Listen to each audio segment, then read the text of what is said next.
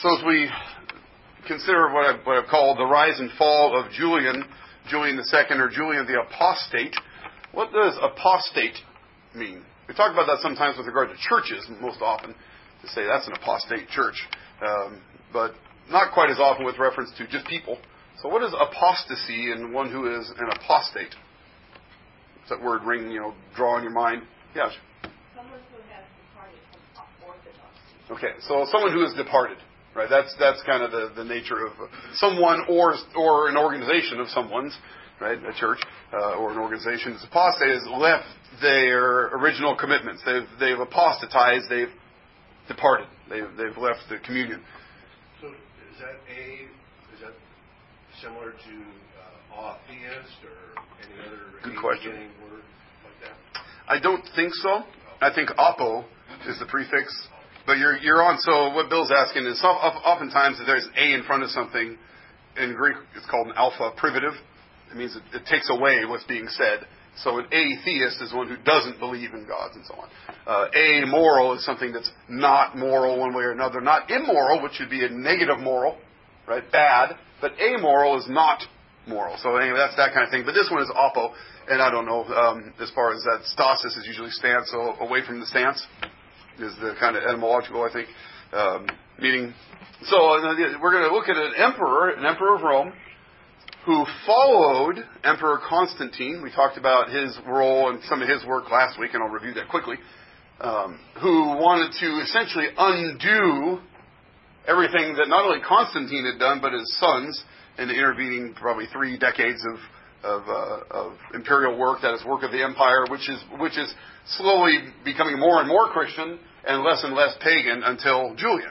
He wants to reverse all of that and make it, nope, let's get back to the original gods, the original Roman worship, and get rid of these atheists, uh, the Christians, who he calls Galileans. Uh, so that's, that's one of his handles, one of his titles for the Christians is the Galileans, of course, after Jesus from Galilee. But part of the point of calling them Galileans is saying they're just Hicks. They're out there from the provinces. They're provincial Hicks. Who cares what they think? Uh, we're Romans and we're in Constantinople and these other things. So that's the idea there. So let's move into it uh, just with a very quick review. Number one, because I like to get through this thing, and I think we can. Review of the first Christian emperor of Rome.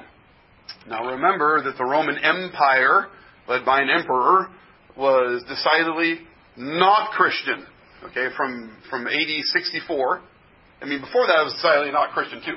Okay, it's it's uh, it's based upon the Roman gods and Roman worship and Roman traditions, not Christian ones, not Old Testament ones for, from, the, from Israel, but what we call pagan ones, ones that are of their own, non-Christian and uh, non-biblical. But Constantine converts to Christianity, and in him, as now a Roman emperor, which, by the way, is probably about the craziest thing anyone could offer in the first three centuries of the church. Hey, guess what? The emperor is going to be Christian and the empire too everyone would say, hey, yeah, sure. Right, that's crazy. Pipe dream stuff. Smoke in the wind. Right? But then God did it. He converts the emperor, and then in, in him, this amazing kind of transformation that goes on for good and ill.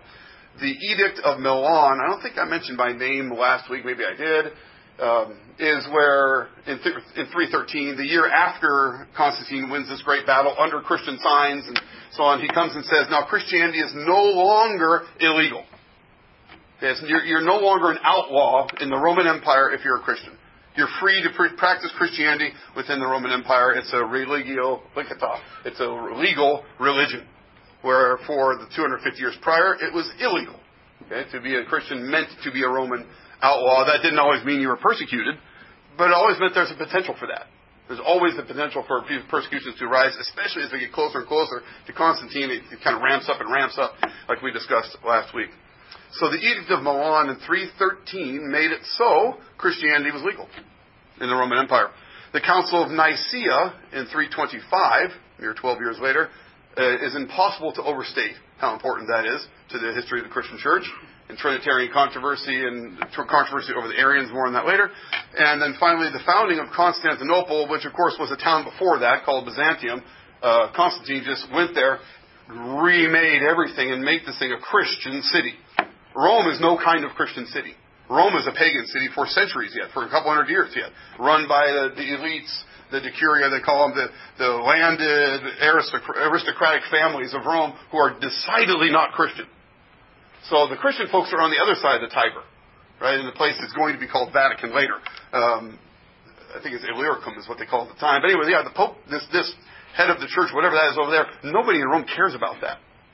Okay? It's, it's a pagan city. Constantinople is a Christian city. From the beginning, it's meant to be a Christian city. Christian church is not pagan worship, Christian worship in this city. It's a Christian city. That's important, and Constantine, of course, bears his name. It's the city of Constantine, Constantinople. Um, so that's you know he, that they open up shop. There's this grand opening of Constantinople in 330, um, not very long before Constantine himself dies.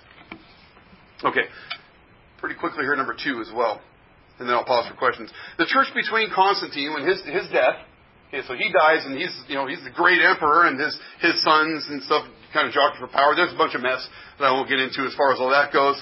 Um, the first hash mark there, hashtag, that's the right word, dash. Um, imperial sponsorship of apostolic churches and Nicene doctrine. That is, the emperor and the power of the empire, the Roman Empire, is behind apostolic churches and their bishops. So those are ones particularly that trace their roots back to the apostolic ministries, right? The Apostle Paul or other apostles that go around founding churches, um, and they, they become central to what Constantine's doing in the church and then the growth of the church, uh, but also Nicene doctrine. Okay, so what other doctrine would there be besides Nicene doctrine in this in this period? What's, what's Nicaea up against? Arianism. in particular, right? And Arianism in particular is, and there are a number of problems, but Arianism is like what Jehovah's Witnesses will teach today, very simple, uh, very similar, although um, usually the ancient version is far more complex and involved in nuance than the modern versions are. Turns out they're just better, deeper thinkers then than the J Dubs can can you know produce today. Anyway, they would say that Jesus, uh, the Son of God, was the first created being is not of the same substance as the Father, but a similar substance as the Father. So we don't have the Trinitarian reality of Father, Son, Holy Spirit, one essence, one being in three persons. We have different beings. So we don't have Trinitarianism and Arianism, and that's what the Nicene Council is all about, and what Nicene doctrine is all about, the Nicene Creed. And we might say, oh, from 525 on, great, that was settled. Not hardly. Right? So through the whole rest of the fourth century, uh, Arianism is flowering all around the Roman Empire. and It's a major battle. It's a, it's, the, it's a scourge of the, of the church. More on that a little later. I guess down there, just, just below. Okay, the growth. Uh, this is interesting, but I'll say it very quickly. The church itself grows in episcopacy. That is to say, the shape of the order of the church, which is definitely around bishops and the rule of bishops. And that's, that's something that develops in the church in these, in these early centuries that is particularly important, important to Constantine, important to, the, to his reforms, and important to Julian as we get there as well. The church grew in art. We can see that in the catacombs. We can see that in various other places of, of the artwork, especially when it gets into the fourth century. There's a flourishing of Christian art. That's important, and sculpture and things like that. Of letters, like in the ancient Roman world, if you if you wrote and spoke Koine Greek, you were an uneducated rube and no one listened to you. You had to speak this Atticized Greek, and, uh, and there's a way in which you'd speak that the elites would take you seriously if you were rigorously educated and spoke like it. If you didn't speak like it, get out of town. And so the vast bulk of Christians for the first couple centuries didn't have that kind of education. But eventually some of them did.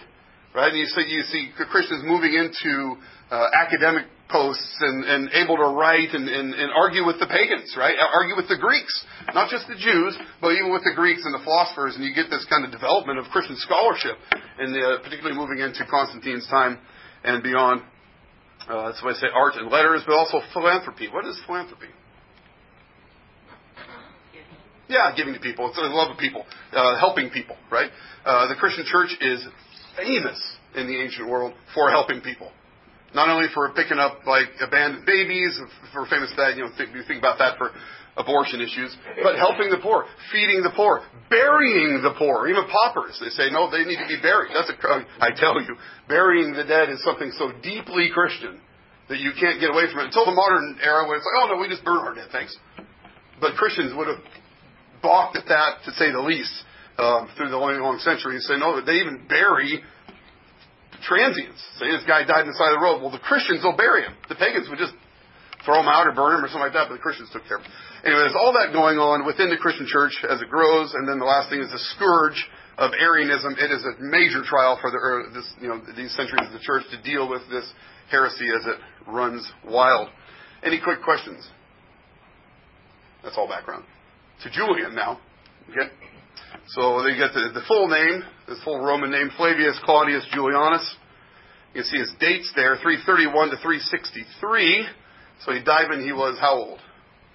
Who can do the math? Yeah, 32 years old. That goes against him in spades.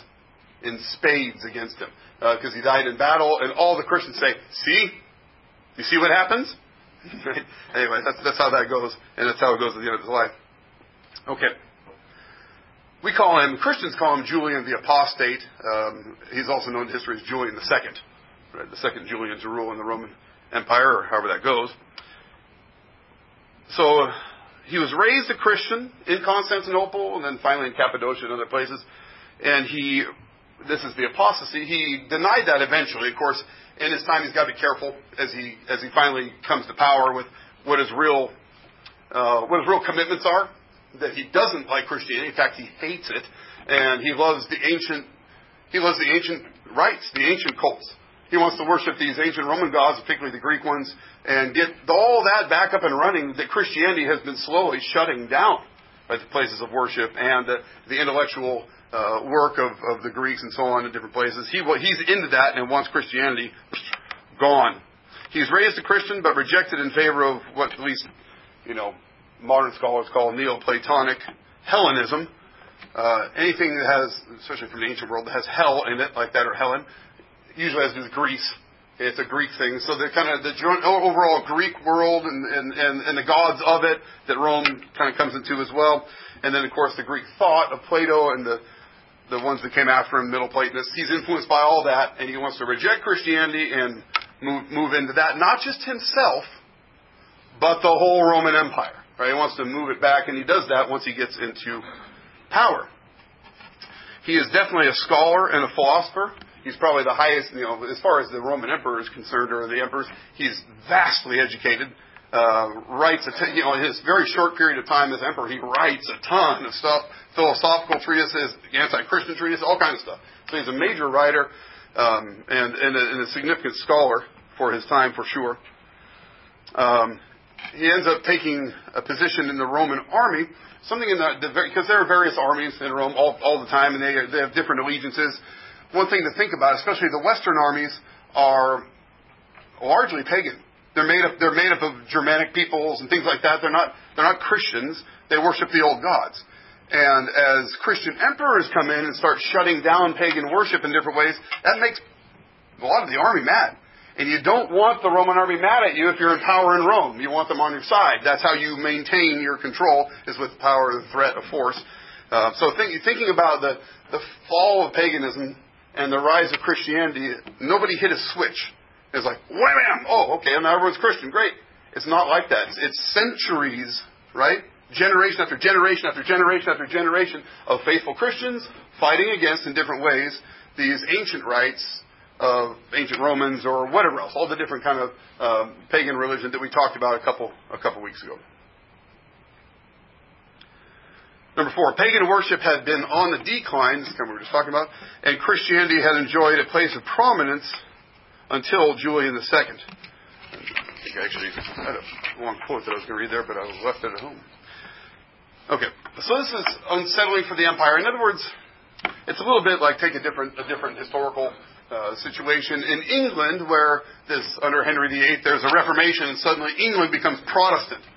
Well, it hadn't been Protestant before that; it had been Roman Catholic. It had been part of the Western Church, and uh, suddenly it's not. Suddenly it's uh, it's Protestant now, and and then the Protestants start getting hold of Protestant doctrine and teaching, changing the liturgy of the church to match the scriptures, and then Mary comes into power, and now it's back to Rome. It's not Protestant anymore, and now the Protestants are being chased around with pointy sticks or fire, um, and and then after Mary dies, it goes back to being Protestant again. So it's kind of backing and forthing socially, right? That's really hard to do. And there's a little bit of that going on within the whole Roman Empire this thing slowly moving Christian, and suddenly boom, Julian comes into town, and literally, and um, and that's a big deal. So it's unsettling to the empire, but particularly horrifying to Christians. And uh, well, I'll give you the number three hash mark down to number five. So not long after Julian, Julian becomes emperor, he takes his armies. He's moving east because he's going to go fight the Persians, where he dies, and comes to Constantinople with his army. Walks into town and says, "Open the pagan temples, close the Christian ones." Right? This, this is the Christian city. This is the like capital of Christianity on earth, is Constantinople. And he says, let's worship the uh, ancient gods now. And that is a huge offense to all the Christians and everything else, and they're horrified, and they can't stop it. And he's there with his army. What are they going to do? And so, you know, and they and they don't know he's going to die six months later, right, or a year later, however long it is, not much. They don't know that. He can reign for 30 years, and what happens when that kind of emperor reigns for 30 years, right? Anyway, and so on. So try to kind of put yourself in a position where this guy coming into power is like, is, is this is this the great reset? Are we going back to what we were 30, 40 years ago, or worse, uh, before Constantine? That's how that one goes. Okay, so the three aspects, and then as, as Julian comes into power, as he becomes emperor, there are kind of three ways in particular in which he really tries to establish pagan worship and culture. Okay, the first is by lifting the ban on on uh, what I call heathen cults. I was just reading Philip Schaff, who's a great historian from the last generation or generation and a half ago, and he doesn't say pagans, he says heathen.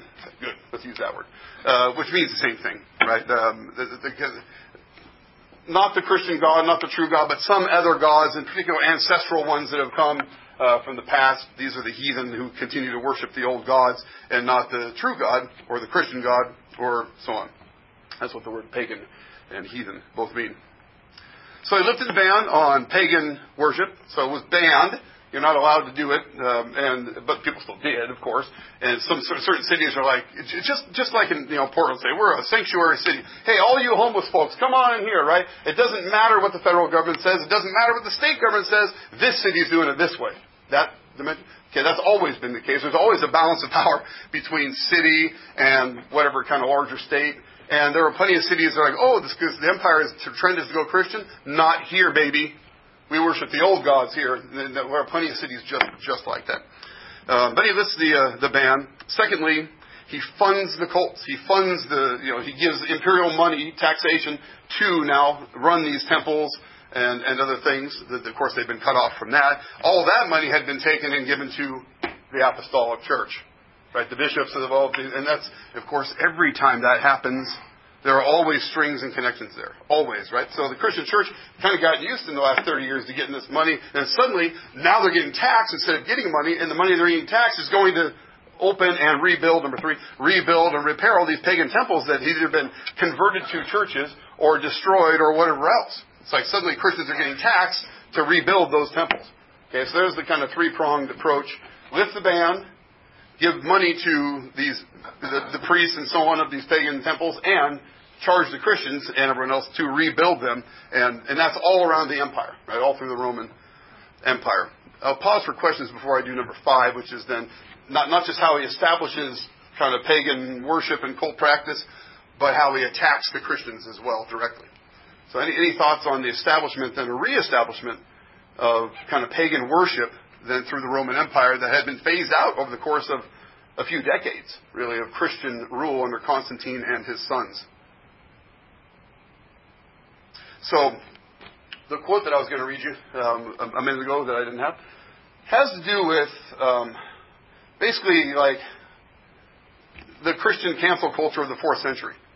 Right? The same kind of thing we're dealing with now, where if you, hey, if you're going to step up and you're going to you're going to support the worship of Apollo or, or Sol Invictus or whatever, then you're going to kind of pay a social price for that in the rising Christian Roman world, right? Uh, there's a social pressure that comes with the rise, just like there's a social pressure the other direction on us now. Right? So as Christianity rises in the hands of Constantine and the sons and the social realities, the Christians kind of get a social clout, and that kind of is part of the destruction and, and, and demolishing of pagan worship and paganism is that there's a social movement that comes as well. Um, and uh, anyway, that's part of the deal on the, uh, for the rise of Christianity, but also here for this kind of reversal of tides toward um, toward Julian and his labors as well. So it's not just official policy, right? It's official policy mixed with the social realities, probably business and economic realities like we're seeing today. You know, if you think again going the other direction, um, you know, is it good for business to hang up a homo flag and you know a, a pride flag and say, yeah, we're on board with this? I guess it's helpful because a lot of businesses seem to do it. And you know what businesses are for? Making money. That's what businesses are for. They're there to make money. So if the wind's blowing this way, why? Sure, yeah, we're going this way too. That's that's business, right? They're not. Generally speaking, businesses aren't ethically grounded in what's right. We're going to do the right thing. No, no, no. We're going to do what makes money. That's the right thing for business. Even though as a Christian business owner, you should be asking, how, how should we rightly make money and what should we do with it? How can we serve the Lord with all this? It's not just to make money, but the primary function of a business is to make money. That's all for free. No money there. Okay. Um, Number four, then, under number five. So five, the three aspects of the promotion of Greek and Roman ancestral gods. Number four, Julian's reforms of paganism, that's the pagan temples and their functions, largely aped the developments of the Christian church. He took what had gone on in the last 30 years in the, in the kind of development of, of the Christian church, not only its structure, but it's philanthropy, you know, dealing, helping the poor. And, you know, as the long quotes from letters of his saying, these atheists, these Galileans are doing a great job winning the hearts of the people because they care for them. They help them out. So let's do that too. Let's do what they're doing and do it better. So essentially, Julian's trying to, what the scholars say overnight, out Constantine Constantine, out church the church. Right? Give it, give uh, not only kind of torpedo the church, which we'll talk about in a second, but kind of take the very same things the church is doing and bring them right over here in a knockoff version uh, of, of, an, uh, of a, uh, a pagan version of the same. Does that make sense?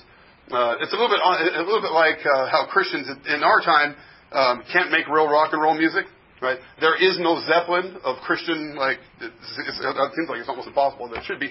So they we get like Christian knockoff versions of the music, right? We got the Christian versions, and they're clearly second rate. They're clearly copies, right? And in that sense, they're clearly deplorable and not worth our time. Um, but something similar to that's going on socially with Julian's reforms where he's like, those Christians are doing it right, and he does the knockoff version of it. So if you can see these streams, that they go different directions, but they're not dissimilar through history, and they're, they can teach us quite a bit. Number six.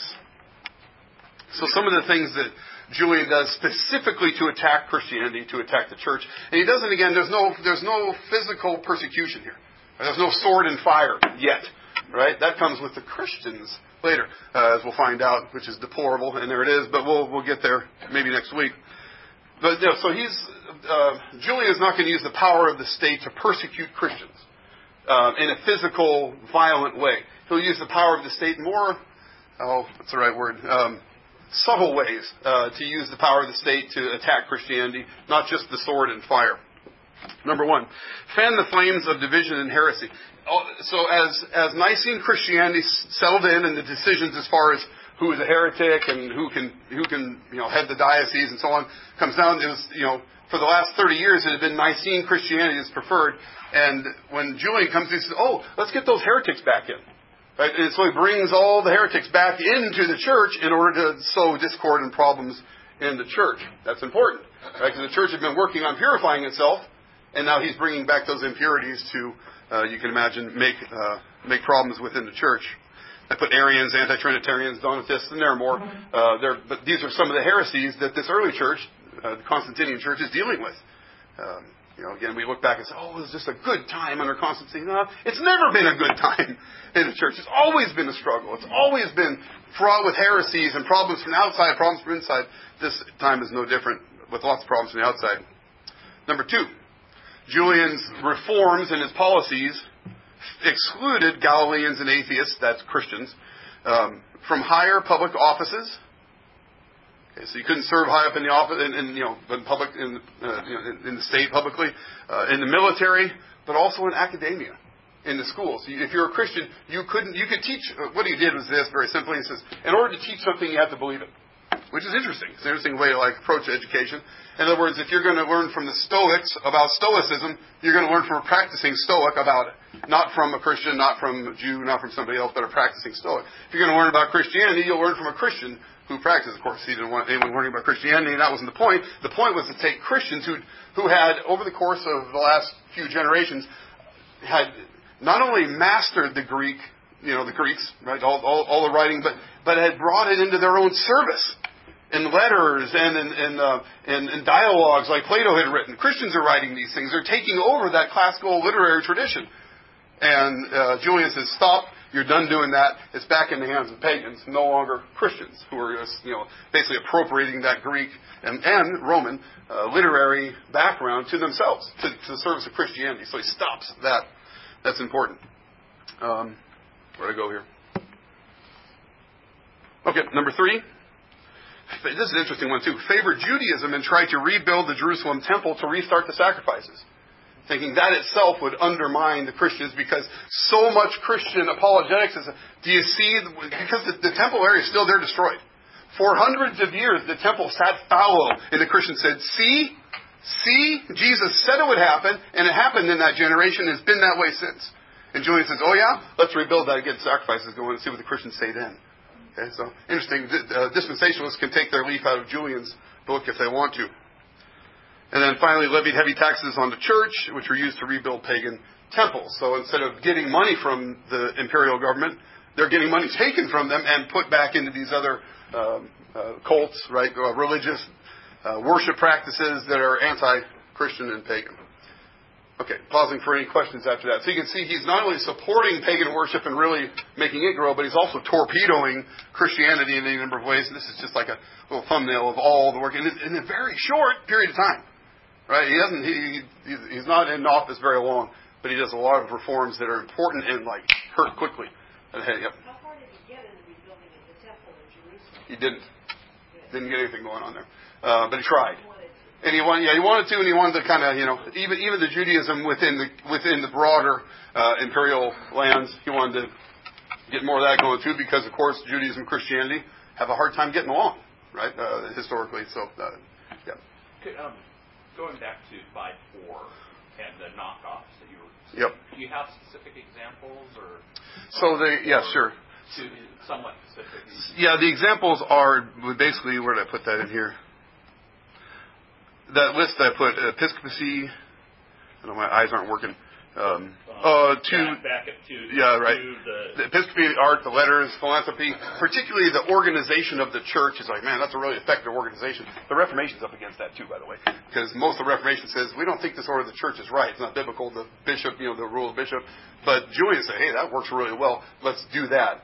Um, and i mentioned the, the philanthropy right? Um, taking care of the poor and stuff big into that and aping the church. Um, the, you know, even the offices of the church, the teaching, exposition of Scripture. Like he says, okay, let's get expositors, but instead of Scripture, we'll use these ancient myths from the Greeks. And so he really just picks up a lot of a lot of those things. There are three examples there: is teaching, structure, and uh, and then like you know public interface, right? PR and and, and helping people are three welfare of them. State kind of stuff. What's that? Welfare state kind of. Totally. Yeah. Um, Yep, good. So that's that's at least three of them, and there I'm sure there are many more, right? Because he, he kind of takes the model here and say, man, this thing's really working. Let's make it work for us, right? Let's take it over and, and mimic all those things. Any other questions? That's a good one. Okay, the last thing here then, the demise of Julian. All right, number one, proudly off to subdue the Persians, right? So he had he had been a, a very he had been a, um, a successful general in the West fighting the Germanic tribes and stuff. And he, of course, had no personal experience leading men at all. He was a scholar. He was an intellectual. He wasn't, he wasn't a leader of men. But he picked up Julius Caesar and just read Julius Caesar and read Julius Caesar until he learned how to be a general. so there you go. Uh, that's, that's, so there's something for your classical education. You can read Julius Caesar and go lead men and win wars. Um, if you have the kind of skills that Julian did, and Julian was by far a gifted man. By every, every account, he's vastly gifted. Uh, so he's gifted enough to pick up books written, you know, letters written by Julius Caesar, and learn how to be a general and command men and win win battles. So um, anyway, he's he's he has that background from his experience in the West before he was emperor, and as emperor, he wants to be the he wants to be Alexander, right? He wants to be Caesar. He want he's he's of that ilk. He wants that kind of like international, all through time fame, and so off he he marches to the east to, uh, you know, give it to the Persians, and he gets struck by one of their arrows when he's uh, in battle. So it ends up dying pretty quickly after that. 32 years old, Julian is cut down, and again, this is this is an, you know this is like a, a PR bullet point against him. Do you see what happens when you oppose God? You go into battle and die. You get you get cut down, and all of your pride and all your hubris comes to nothing. And this is, I think, the next one. Yeah, the pagans really, you know, there's a pagan movement, and people like them, and, and pagans are writing about them too. Um, just making sure you don't understand, paganism is not done, and not done in the Roman Empire. He's stoking it, uh, but when he dies, there's no one of his caliber to step in and, and keep that going. Nobody. In fact, his, his generals that he's fighting, they're fighting under him. They say, "Hey, can you become emperor and lead us out of Persia and not have the whole army die?" And they're like, "Nope, can't do it." And so I think the guy's name is Jovian, a Christian uh, general of his, says, "I'll do it." And he kind of he does lead them out of Persia, and then they kill him.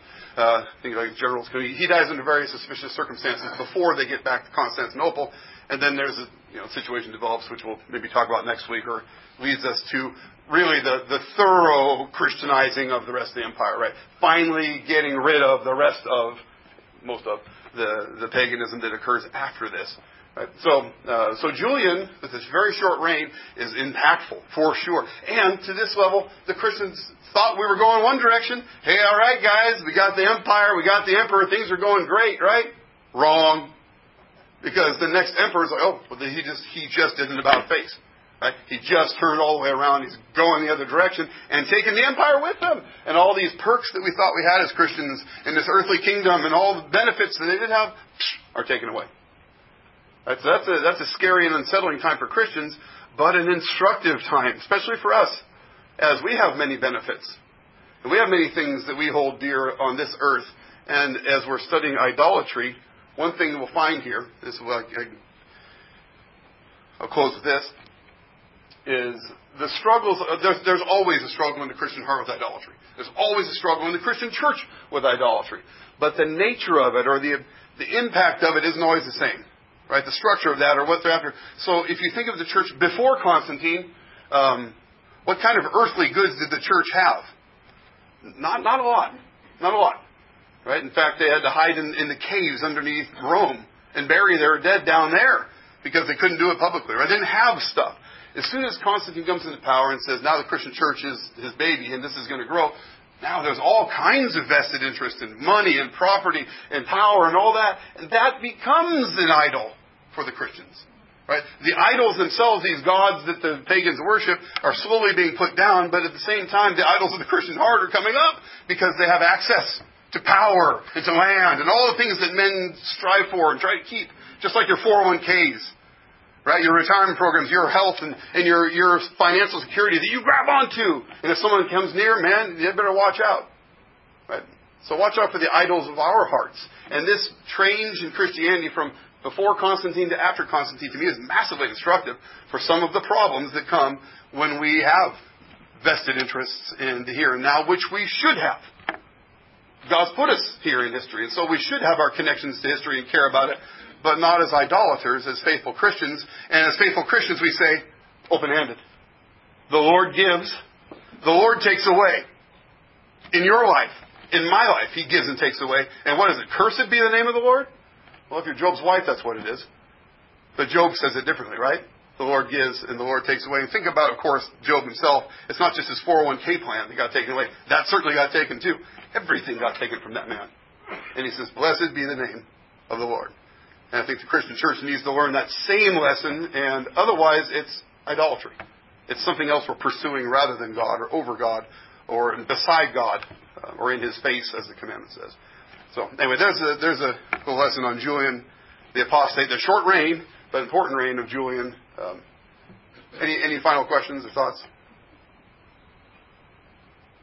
Settled it all. Good. Let's uh, let's, uh, let's have a word of prayer and we'll move off into a little fellowship and prepare for worship.